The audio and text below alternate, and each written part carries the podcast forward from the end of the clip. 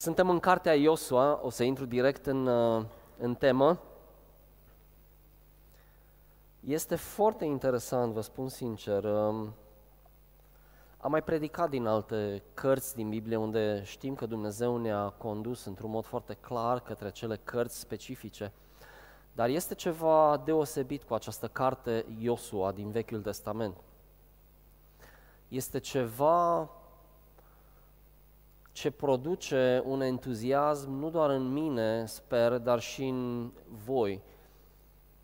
Pentru că este un, o direcție pe care Dumnezeu ne-o dă ca și biserică, care este absolut profetică, care vorbește despre ceea ce urmează să se întâmple și vom vedea că sunt niște aplicații foarte, foarte clare ce le putem lua și translata, dacă vreți, în, în situația noastră de acum, din acest nou sezon în care suntem ca Centru Creștin Brașov. Și aș vrea să mă rog scurt la început, aș vrea să vă uniți cu mine și să, efectiv, să-i spuneți lui Dumnezeu, Doamne, cuvântul Tău este important pentru mine, sunt aici ca să-L ascult, sunt aici ca să mă supun Lui, sunt aici ca să fiu transformat de puterea Duhului Sfânt. Te rog, Doamne, transformă-ne pe fiecare, pentru că ne apropiem de cuvintele Tale. Și cuvintele Tale sunt cuvintele Tale, adică chiar ne vorbești. Iar noi astăzi spunem într-un mod intenționat, Doamne, astăzi ascultăm cuvântul Tău. Și vrem să înțelegem, prin puterea Duhului Sfânt, prin înțelepciunea care ne-o dă El, care este aplicația pentru noi în această zi, în acest sezon în care suntem ca biserică și ca și indivizi. Amin. Adică așa să fie. Aș vrea să recitesc capitolul 1, o să ne oprim în partea a doua a capitolului 1, um, o să continuăm de unde a lăsat Dani data trecută, o să sărim peste capitolul 2 și intrăm scurt în capitolul 3, deci capitolul 1 și capitolul 3. Poveștile se, se leagă între ele și dacă observați că la un moment dat mai sărim în față și în spate, există un motiv pentru asta și sper să reiasă clar din ceea ce spunem noi. Dar aș vrea pentru reamintirea unora dintre voi care poate n-ați participat la prima parte sau primele predici despre Iosua să citesc de la început uh, acest capitol 1. Și spune așa, după moartea lui Moise, și toată lumea știe cine a fost Moise, a fost conducătorul poporului care i-a scos din Egipt și i-a dus în pustie, pregătind, pregătindu-i să intre în țara promisă. Ei n-au intrat, au pierdut 40 de ani, pentru că atunci când Dumnezeu le-a zis să intre în țara promisă, lor le-a fost frică, au avut necredință. Și atunci Dumnezeu a zis, toți care nu ați avut credință în mine, veți muri în această pustie și copiii voștri vor intra, pentru că uh, ei vor avea credință pentru asta. Și într-adevăr o să vedem că exact așa s-a și întâmplat. Și spuneam, după moartea lui Moise, robul Domnului, Domnul a zis lui Iosua, fiul lui Nun, slujitorul lui Moise, robul meu Moise a murit. Acum scoală-te, treci Iordanul acesta, tu și tot poporul acesta și intrați în țara pe care o dau copiilor lui Israel. Orice loc pe care îl va călca talpa piciorului vostru, vi-l dau. Cum am spus și lui Moise. Ținutul vostru se va întinde de la pustie și Liban până la râul cel mare, râul Eufrat. Toată țara hetiților și până la Marea cea Mare, spre apusul soarelui. Nimeni nu va putea să stea împotriva ta cât vei trăi. Eu voi fi cu tine cum am fost și cu Moise. Nu te voi lăsa, nici nu te voi părăsi. Întărește-te și îmbărbătează-te, căci tu vei da în stăpânire poporului acestuia țara pe care am jurat părinților lor că le-o voi da. Întărește-te numai și îmbărbătează-te, lucrând cu credincioșie după toată legea pe care ți-a dat-o robul meu, Moise nu te abate de la ea, nici la dreapta, nici la stânga, ca să izbutești în tot ce vei face. Cartea aceasta a legii să nu se depărteze de gura ta. Cugetă asupra ei zi și noapte, căutând să faci tot ce este scris în ea, căci atunci vei izbândi în toate lucrările tale și atunci vei lucra cu înțelepciune. Nu ți-am dat eu porunca aceasta? Întărește-te și îmbărbătează-te. Nu te înspăimânta și nu te îngrozi, căci Domnul, Dumnezeul tău, este cu tine în tot ce vei face. Și acesta era pasajul care l-am citit acum două săptămâni, iar acum vom continua, începând cu versetul 10. Iosu a dat căpetenilor oștirii poporului următoarea poruncă. Treceți prin tabără și iată ce să porunciți poporului. Pregătiți-vă merinde, căci peste trei zile veți trece Iordanul acesta ca să mergeți să cuceriți țara pe care vă dă în stăpânire Domnul Dumnezeul vostru. Iosu a zis urbeniților, gadiților și jumătății din seminția lui Manase. Aduceți-vă aminte ce v-a poruncit Moise, robul Domnului, când a zis, Domnul, Dumnezeul vostru v-a dat odihnă și v-a dat țara aceasta. Nevestele voastre, pruncii voștri și vitele voastre să rămână în țara pe care v-a dat-o Moise dincoace de Iordan, dar voi, toți bărbații voinici, să treceți înarmați înaintea fraților voștri ca să-i ajutați, până ce Domnul va da odihnă fraților voștri ca și vouă și până ce vor fi și ei în stăpânirea țării pe care le-o dă Domnul Dumnezeul vostru. Apoi să vă întoarceți să stăpâniți țara care este moșia voastră și pe care v-a dat-o Moise, robul Domnului, dincoace de Iordan, spre răsăritul soarelui. Ei au răspuns lui Iosua și au zis, vom face tot ce ne-ai poruncit și ne vom duce oriunde ne vei trimite. Te vom asculta în totul, cum am ascultat pe Moise. Numai Domnul, Dumnezeul tău, să fie cu tine, cum a fost cu Moise. Orice om care se va răzvrăti împotriva poruncii tale și care nu va asculta de tot ce îi vei porunci, să fie pedepsit cu moartea. Întărește-te numai și îmbărbătează-te. Amin.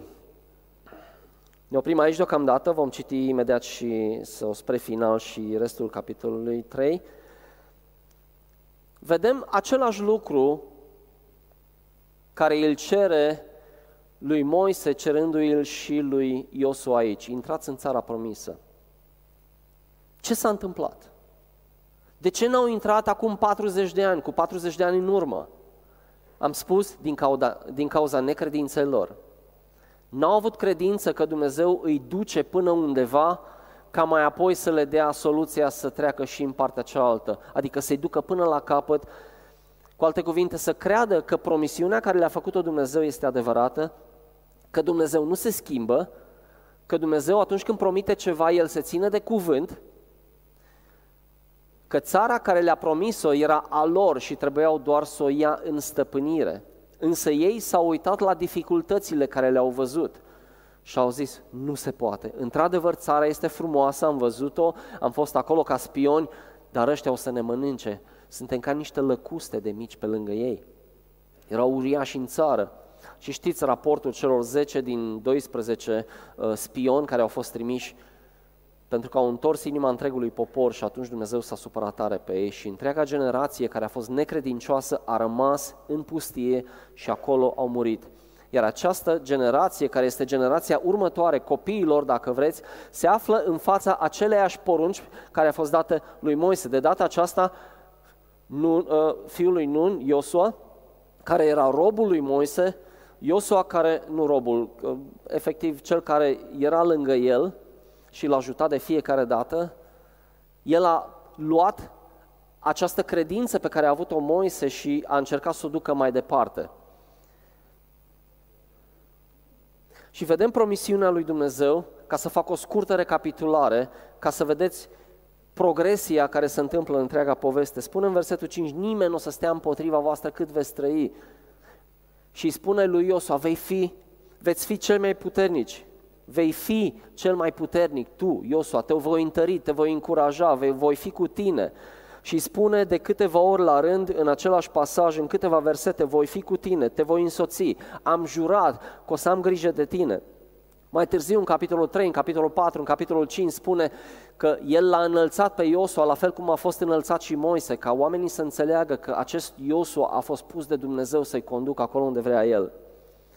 Și după aia spune, am promis, am jurat, spune Dumnezeu, părinților că voi da această țară.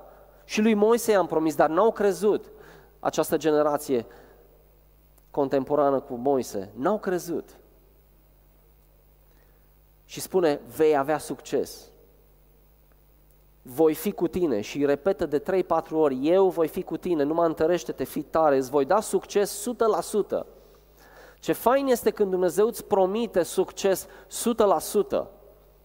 Și atunci când Dumnezeu ne promite ceva, El ne, ne promite succes 100%, dar asta nu înseamnă că El face tot ceea ce noi putem să facem. Pentru că El, atunci când ne promite ceva și deseori am învățat că cu cât promisiunea este mai extraordinară și cu, atât, cu, cu, cu, cu cât cuvântul profetic este mai puternic și mai wow, mai sclipitor, cu atât lucrul care trebuie făcut este mai dificil.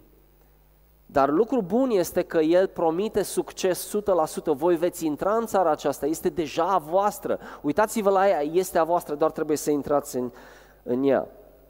Ce trebuia să facă poporul? Să calce. Spune, oriunde va călca talpa piciorului vostru, vă voi da acel teritoriu. Ideea era că trebuia să calce. Dacă călca un pic, un pic de teritoriu aveau. Însemna că trebuiau să umble, trebuiau să caute, trebuiau să circule, trebuiau să fie peste tot, pentru că promisiunea lui Dumnezeu era că oriunde vor călca, acel pământ era deja al lor. Dar nu poți să moștenești o casă undeva în Paris, de exemplu, chiar dacă ai acte pe ea și să și beneficiezi de ea dacă nu te duci la Paris să locuiești în ea sau să faci ceva cu ea, sau să o vinzi, sau ceva. Poți să zici, am o moștenire acolo. Ai fost vreodată? Nu, n-am fost niciodată. E departe Parisul. Îți dai seama cât îmi ia să ajung pe jos acolo. Nu avem aeroport nici în Brașov, e greu de zburat. Exagerez un pic, dar înțelegeți ce zic. Ei trebuiau să umble, mai apoi trebuiau să ia stăp- în stăpânire țara, mai apoi trebuiau să lucreze cu credincioșie. Nu te abate, nu te abate și le spune de această carte, voi trebuie să vorbiți această lege, voi trebuie să cugetați la ea, voi trebuie să împliniți. Și asta nu era vorba doar despre Iosua, era vorba despre toți. Vedem porunca lui Dumnezeu, treceți la acțiune, scoală-te, treci, du-te, nu sta pe loc, îndeamnă la acțiune întărește-te și îmbărbătează-te, fii tare, îmbărbătează-te. Mai apoi din nou în versetul 7 în capitolul spune, fii tare, îmbărbătează-te. După aia spune în versetul 8, vei lucra cu înțelepciune, fii înțelept. Sunt niște imperative acolo, sunt niște porunci care le dă Dumnezeu, eh, pe care poporul împreună cu Iosua trebuia să le facă, să le împlinească. Și mai apoi spune, nu te teme. și asta de obicei înseamnă, nu va fi ușor. Ați primit vreodată un telefon care începe cu ceva de genul ăsta? Uite, vreau să spun ceva, dar să nu te îngrijorezi, ok? Care e prima ta reacție? Accident, probleme, cine e la spital, ce s-a întâmplat? Cam așa spune Dumnezeu, uite, nu te îngrijora, urmează ceva foarte greu, dar eu voi fi cu tine. Și după aia când îți spune la telefon persoana respectivă despre ce e vorba, într-adevăr îți dai seama că chiar dacă s-a întâmplat ceva grav, totuși nu trebuie să te îngrijorezi pentru că situația este în control. Exact așa spune Dumnezeu. Și vedem mai apoi, și aici vreau să insist un pic, vedem răspunsul și ascultarea lui Iosua. La fel ca și Moise, Iosua spune Uh, capitanilor sau conducătorilor, le spune pregătiți-vă sau spune porunciți poporului, da? în versetul 11, capitolul 1, pregătiți merinde, căci peste trei zile urmează să intrați. Deci Iosua ia inițiativă, asta este un lucru bun. Veți trece Iordanul. Vedeți cum ia Iosua promisiunile lui Dumnezeu și le dă exact la fel mai departe, fără să le îndoaie, fără să le înmoaie, fără, exact cu aceeași intensitate și cu aceeași credință. Îl vedem pe Iosua ca un lider puternic, ca un lider plin de încredere, un lider care stătea împreună cu Dumnezeu, dacă mai țineți minte, pe timpul lui Moise, locuia în cort în timp ce Moise ieșea afară din cort, el rămânea în cort în prezența lui Dumnezeu. Îl vedem pe acest Iosua care este plin de curaj, care îl crede pe Dumnezeu și pentru el este oarecum simplu, dacă pot să zic așa, să transmită aceeași poruncă pentru că el îl cunoștea pe Dumnezeu, cunoștea caracterul lui Dumnezeu și știa că Dumnezeu când promite ceva, el se va ține de cuvânt și încearcă să transmită aceeași siguranță care i-a dat-o Dumnezeu lui capitanilor sau conducătorilor. Veți trece Iordanul acesta, nu e posibil să treceți sau s-ar putea să treceți. Veți merge și veți cuceri țara pe care Dumnezeu vă dă în stăpânire. Nu că e posibil, bă, bă, bă știi, bă, va trebui să luptați, mă, dar bă, o să fie greu. Bă, dar nu te îngriji. Nu, spune așa, Dumnezeu vă dă, mergeți, pregătiți-vă, trei zile, gata, toată lumea, sus, strângeți-vă corturile, mergem. Aceasta este inițiativa lui Iosua. Și mai apoi vedem răspunsul și de data aceasta ascultarea poporului. Pentru că în versetul 16, și vorbește aici de cele două seminții și jumătate, dar nu cred că se referă doar la ele, ci se referă la întreg poporul Israel de data aceasta,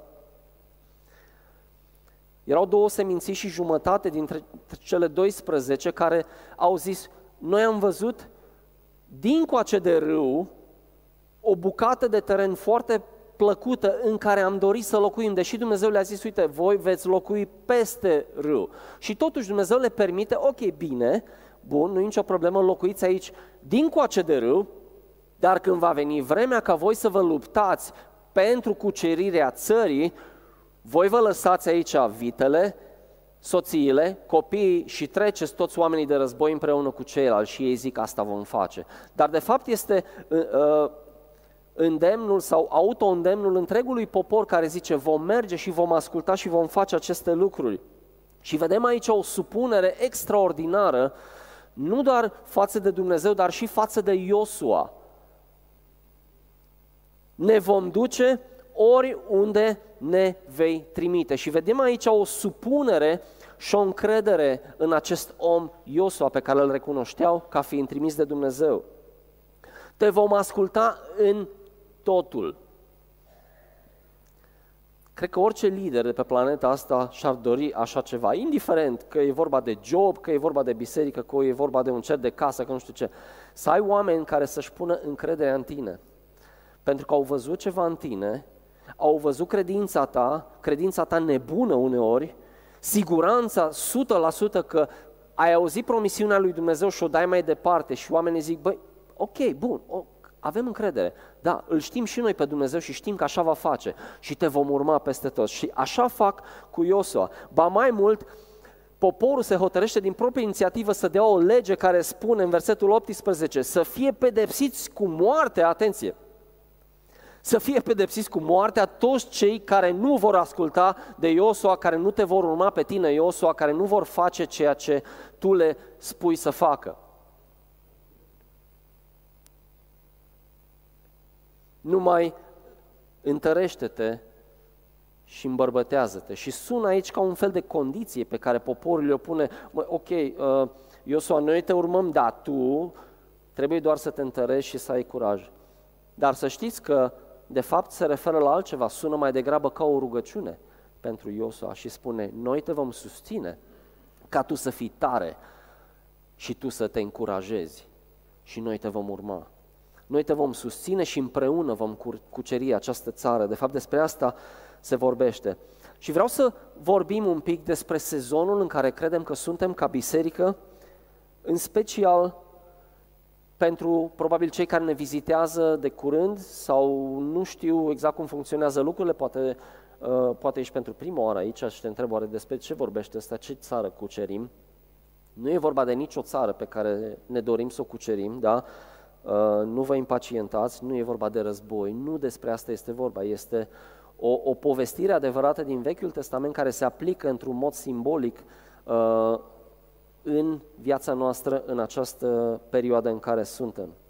Deci vedem rolul lui Iosua. Rolul lui Iosua este să conducă înspre locuri care păreau absolut imposibil de cucerit. Acesta era Iosua. El trebuia să audă clar de la Dumnezeu și să răspundă cu credință, adică să vadă lucrurile înainte ca ele să se întâmple ca și când s-ar fi întâmplat. Asta se numește credință. El trebuia să-L cunoască pe Dumnezeu și să nu-i fie frică nici de oameni, nici de neascultarea lor și nici de circumstanțe, nici de uriașii care erau în țară, pe care iscoadele trecute de pe vremea lui Moise le văzuse. Ei tot acolo erau. Să fie focalizat înspre înainte și nu uitându-se înapoi, cum cineva zicea într-o predică nu de mult, da? Nu poți să ai o oglindă retrovizorie mai mare decât parbrizul. Tu trebuie să te uiți înainte. Și asta făcea, uh, făcea Iosua. Și mai apoi vedem rolul poporului.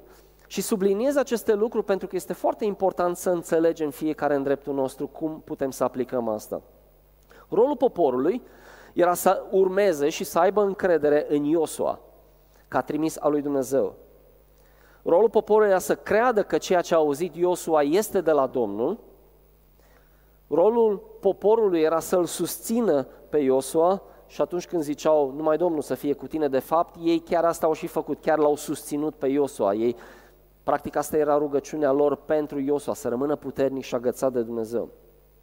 Mai apoi, rolul poporului și din acest motiv ei se o hotăresc singur să dea această lege, îi vom omorâ pe cei care nu ascultă, rolul poporului era să fie unit în acest nou drum pe care urmau să-l facă.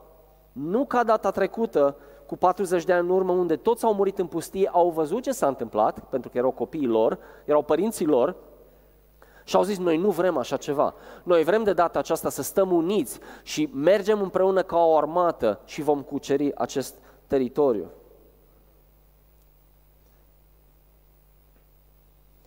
Vedem după aia în capitolul 2 și Sergiu a predicat din asta despre iscoade, pentru că ele se duc și văd ce se întâmplă în țară, văd ce bună este țara, ce plină de belșug este țara, se întorc înapoi cu un raport de data aceasta pozitiv, știți, cu, cu prostituata Rahaf care îi ascunde și așa mai departe, Dumnezeu îi ferește să nu fie omorât, să nu fie prinși, apucă să se întoarcă înapoi și ei și-au dat seama că de fapt frica de Domnul și de acest popor care urma să vină peste ei îi cuprinsese pe toți, era o groază în, în acest popor. Și i-au transmis de data aceasta mesajul care trebuie întregului popor și au zidit inima poporului ca ei toți să fie uniți împreună într-o singură viziune. Și vedem aici un lucru foarte important, că iscoadele, iscoadele, într-un sens, dacă vreți, au făcut diferența între cucerirea popo- uh, teritoriului nou, sau nu. Iscoadele pe timpul lui Moise au fost cele care, care au stat cumva împotrivă și au muiat inima poporului prin frica lor. Și de data aceasta iscoadele sunt cele care împreună cu Iosua întăresc inima poporului și, și prind curaj toți. Iscoadele, dacă vreți, îi reprezintă pe, sau vă reprezintă pe toți aceia dintre voi, dacă vreți, din biserică care aveți o influență. Dați-mi voie să fac această paralelă, dar am impresia că noi toți care avem o influență în biserică, fie că ești lider formal sau informal sau în pregătire ca să devii lider, tu ai o influență. Și felul în care tu reușești să prinzi această viziune a sezonului în care suntem acum, va determina felul în care tu vei da mai departe altora și îi vei încuraja să urmeze împreună toți oamenii uh, această viziune pe care Dumnezeu ne-o dă. Și vedem aici că Dumnezeu nu vine neapărat și vorbește direct poporului. Uneori o face, dar vedem aici într-un mod specific și deseori repetat într-un pasaj foarte scurt că Dumnezeu îi vorbește lui Iosua. Mai apoi, putea Iosua să vorbească întregului popor, dar Iosua alege să vorbească liderilor liderilor. Și el le spune liderilor, mergeți în popor și spuneți să, pregă- să se pregătească. Oricare dintre ei, fie Dumnezeu, fie Iosua, putea să vorbească direct poporului. Dar de ce? E importantă această cascadă, dacă vreți. Pentru că așa lucrează Dumnezeu. Dumnezeu ar putea să o facă direct și uneori chiar o face. Dar de cele mai multe ori alege și în biserică să, să vorbească întregii lumi prin cei pe care îi alege și îi pune în față. Și nu vă gândiți că ei care sunt aleși și puși în față sunt mai special decât voi, pentru că nu este așa. De fapt, cine este lider într-o biserică înseamnă că el va sluji cel mai mult întregului popor. Deci dacă vreți să vă pregătiți să fiți lider, pregătiți-vă să slujiți. Mai mult decât poporul. Despre asta este vorba și totuși Dumnezeu vorbește prin acești lideri ca ei mai apoi să poată să dea mesajul mai departe. Mi se pare interesant această progresie, această cascadă, dacă vreți. Ca să înțelegem cât de relevant uh, este această poveste pentru noi, această poveste din, din viața lui Iosua, aș vrea să vă zic câteva lucruri. Tot repetăm și aș vrea să o repetăm până când o înțelegem toți. Și chiar dacă nu aducem claritate de fiecare dată în sensul că spunem toate lucrurile care trebuie să se întâmple pentru că încă nu le știm, vrem doar să spunem ceea ce auzim acum de la Dumnezeu, noi ca biserică. Suntem într-un sezon nou. Asta este clar. Dumnezeu ne-a dat această clădire și ne-a pregătit într-un mod extraordinar pentru ceea ce urmează să se întâmple. Mă bucur așa mult că prietenii noștri din Ucraina sunt aici. Vreau să știți că sunteți aici împreună cu noi, pentru că această biserică a crezut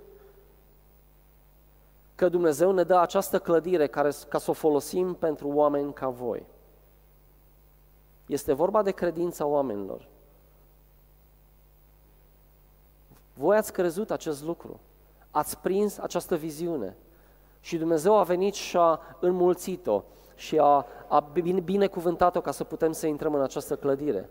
Dar vreau să știți că ceea ce se întâmplă cu prietenii noștri în Ucraina este doar o parte din ceea ce Dumnezeu vrea să facă în acest oraș, în această țară, cu noi, ca și biserică, și chiar prin această clădire.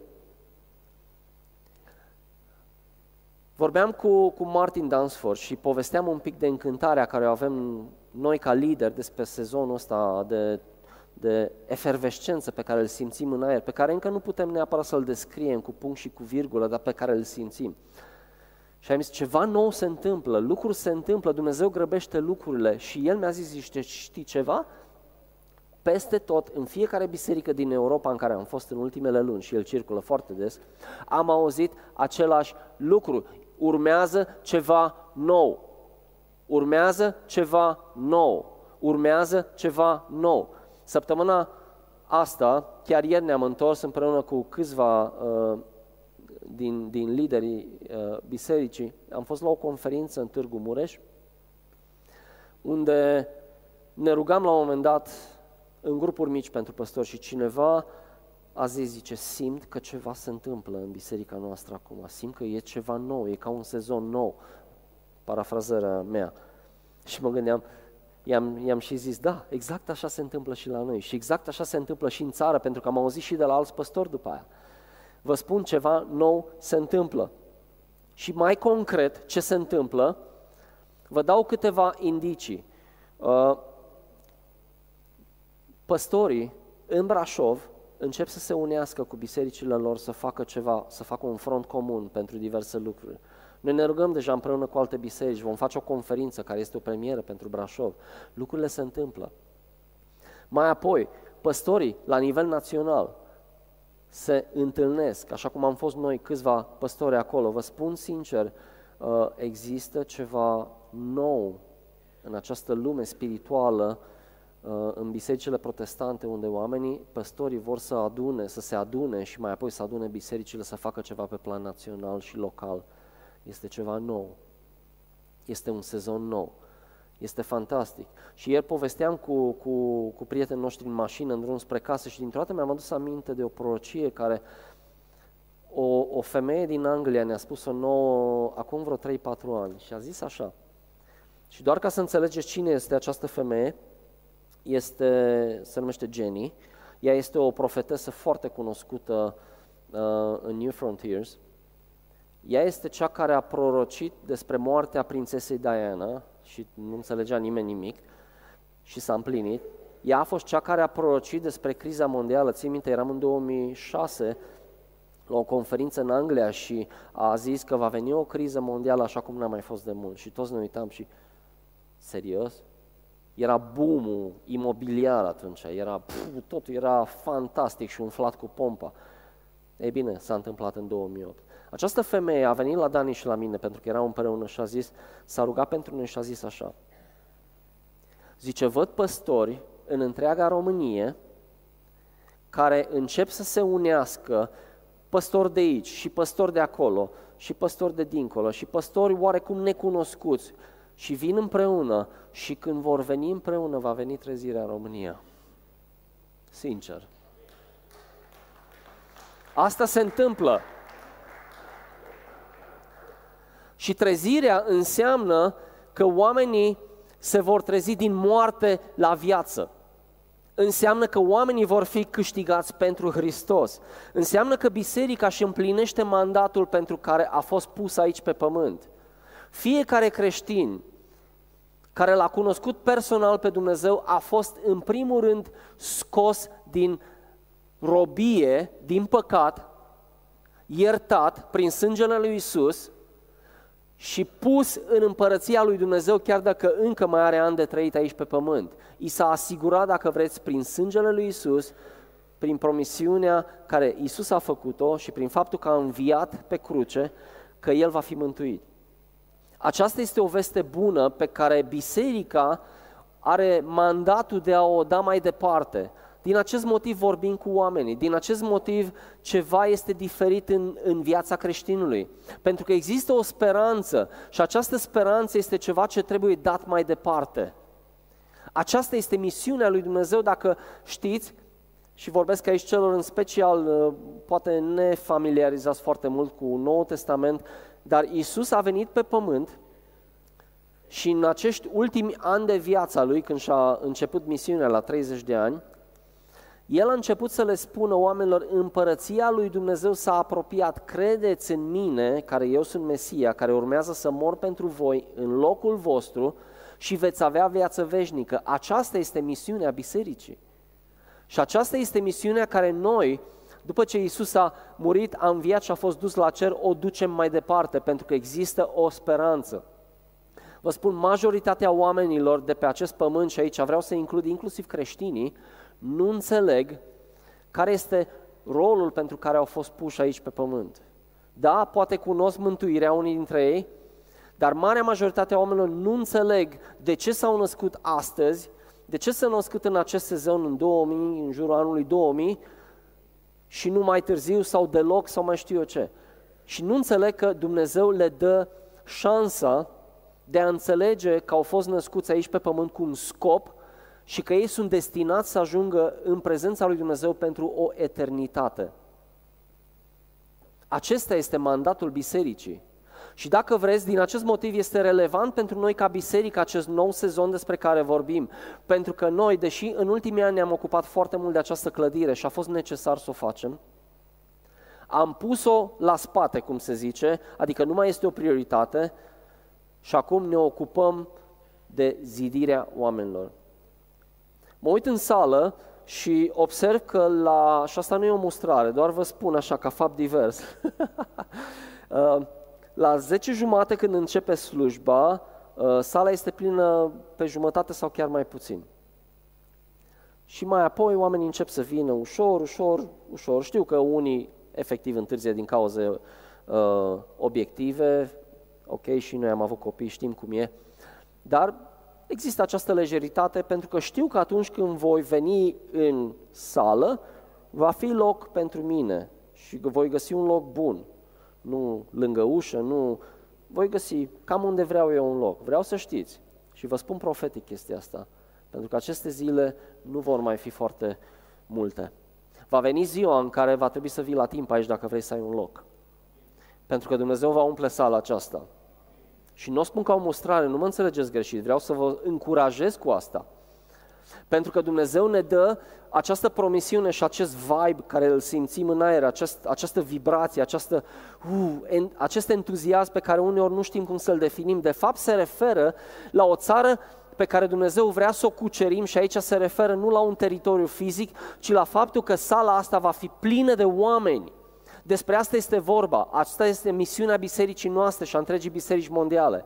Să câștige oameni pentru Hristos, ca ei mai apoi să ducă și ei mesajul către alții care au nevoie de această mântuire.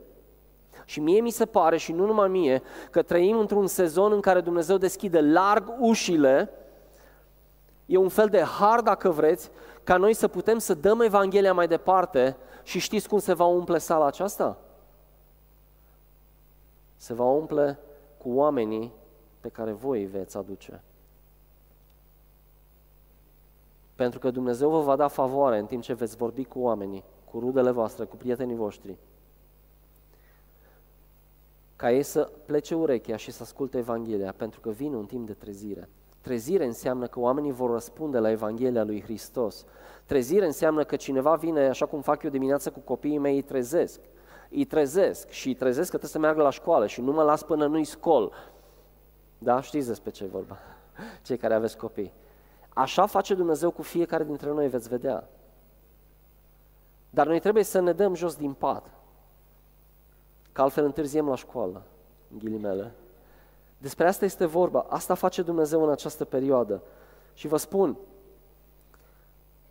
acolo unde noi vom pune talpa piciorului nostru, și aici nu mă refer în mod fizic unde calci tu cu Adidas și tăi, nu la ea mă refer, ci la domeniul tău de influență pe care Dumnezeu ți-l dă, fie între prietenii tăi, fie între rudele tale, acolo unde vei vorbi cu curaj despre Hristos, Dumnezeu îți va da biruință, pentru că va veni un sezon de har. Și din acest motiv, pentru noi ca biserică, începem un proces și deja l-am început de pregătire a celor care vor trebui să slujească celor noi care vor veni în această biserică și vorbim de lideri. Din acest motiv avem nevoie în acest nou sezon ca noi toți ca biserică să ne trezim, să fim pe fază și să vedem ce mi-a dat mie Dumnezeu care pot să pun în aplicare în această biserică. Pentru că Dumnezeu ne-a dat atât de multe daruri. Mă uit în jur și văd oameni prețioși aici. Mă uit la calificările voastre în lume. Deci lumea e binecuvântată prin faptul că voi mergeți la muncă și dați calitățile voastre, care unele dintre ele sunt excepționale. Dumnezeu nu vrea mai puțin în biserică. Dumnezeu nu are nevoie de oameni foarte calificați în timpul săptămânii și după aia niște oameni care să vină să se odihnească în timpul weekendului. Nu despre asta este vorba. Dumnezeu vrea să folosești calitățile tale fantastice care ți le-a dat, pentru că abilitățile astea sunt să le folosești pentru El, să le folosești și în folosul bisericii, dacă vreți. Și vă spun, atât de multe lucruri ne va da Dumnezeu și ele se vor întâmpla prin voi, prin noi, pentru că noi vom avea un sezon de trezire în Centrul Creștin Brașov, vom avea un nou sezon în care fiecare ne ridicăm. Și aș vrea să îl chem pe Edvin un pic. Poți să mergi, te rog, acolo. Da? Ok, oricum du-te acolo. Mă auzi cu căștile dacă le pui.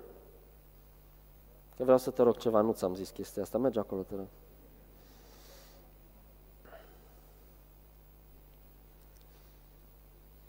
Vreau să ne uităm un pic la Iosua, vreau să citesc Iosua, capitolul 3 și ne apropiem de sfârșit. O să citesc doar câteva versete pentru că timpul e scurt.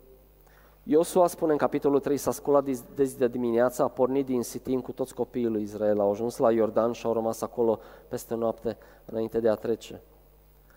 Și după trei zile căpetenile oastei au trecut prin tabără și au dat poporului următoarea poruncă. Când veți vedea chivotul legământului Domnului nostru dus de preoți, să plecați din locul în care sunteți și să porniți după el. Și după aia le spune, că atunci când vor intra în apă, uh, preoții împreună cu chivotul legământului, apele se vor despărți și exact așa s-a și întâmplat. Ceea ce vreau să spun este că uh, pe lângă faptul că Iosua le spune în versetul 7 mai apoi sfințiți-vă, adică pregătiți-vă pentru că Dumnezeu este în mijlocul vostru, el le spune și să calce în apă. Și să știți, au luat chivotul care reprezenta prezența lui Dumnezeu, însuși Dumnezeu, da? Uh, N-aveau voie să se apropie decât preoții de el, din acest motiv le-a spus de o distanță mare, de un kilometru. Deci în momentul în care veți pune piciorul în apă, apele se vor separa. Țineți minte, Moise a făcut exact la fel cu Marea Roșie. Și e interesant, e interesant că apele nu s-au depărtat, nu s-au separat până când preoții au pus piciorul în apă. Înțelegeți? Deci ei au trebuit efectiv să se dea jos din pat, da, cum spuneam mai devreme, să facă ceva, să asculte de Dumnezeu, să asculte porunca lui Dumnezeu și le-a zis, uite, mergeți, mergeți după chivot că nu știți pe unde să o luați. Este exact la fel și acum cu noi. Noi trebuie doar să călcăm pe urmele lui Dumnezeu, să vedem ce face Dumnezeu și El ne va spune exact ceea ce trebuie să facem și pe unde trebuie să o luăm. Principalul este să înțelegem că noi, ca și biserică, și noi ca și biserică chiar națională, vă spun sincer, intrăm într-un sezon sau am intrat deja într-un sezon nou. Mai multe o să auzim și alte dăți despre asta, pentru că credem că asta este direcția în care Dumnezeu vrea să, să ne ducă. Însă,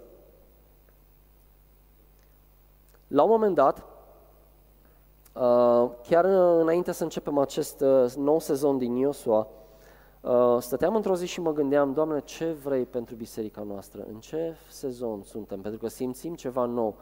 Și am simțit de la Dumnezeu câteva lucruri care mi le-a spus atunci și le-am notat undeva pe, pe, în calculatorul meu și efectiv am uitat de, de fișierul acela. Dar acolo am scris așa. Strângeți rândurile. Strângeți rândurile. Mobilizați-vă ca o armată și mergeți în cadență.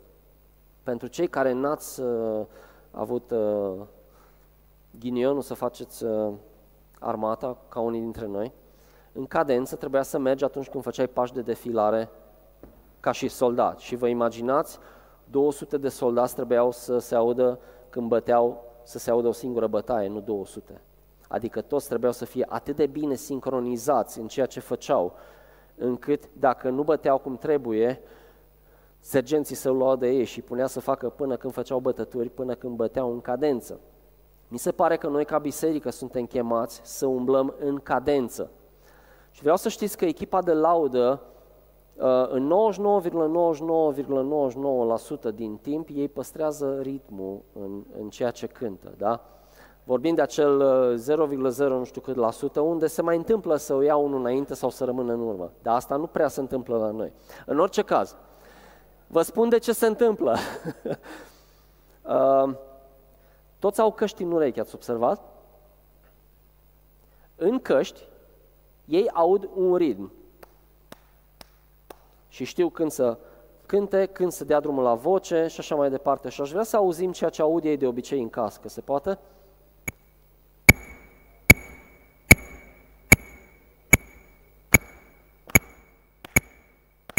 Puteți să faceți după mine. Ne ajuți?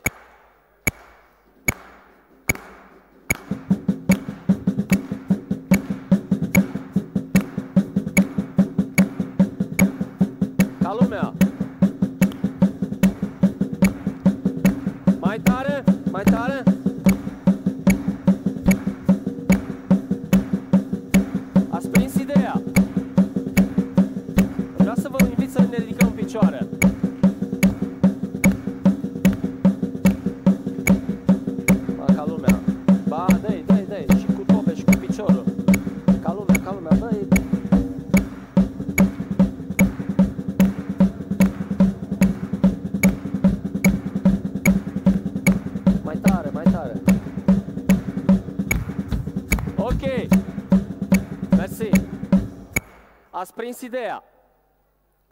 Vreau să spun că ceea ce am făcut acum este o declarație profetică, îndrăznesc să vă spun chestia asta, a ceea ce urmează să se întâmple în această biserică.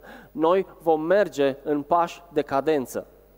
Și vreau să declar peste viața ta, Eu voi umbla în pași de cadență împreună cu biserica. Eu voi înțelege ritmul în care Dumnezeu vrea să ne ducă ca și biserică. Eu voi asculta de vocea lui Dumnezeu. Eu voi asculta de cei pe care Dumnezeu i-a pus să ne conducă. Vreau să declarați asta și să vă rugați. Și fie ca asta să fie aplicația pentru predica noastră de astăzi, pentru acest mesaj. Aș vrea să rămânem în picioare, aș vrea să mă rog,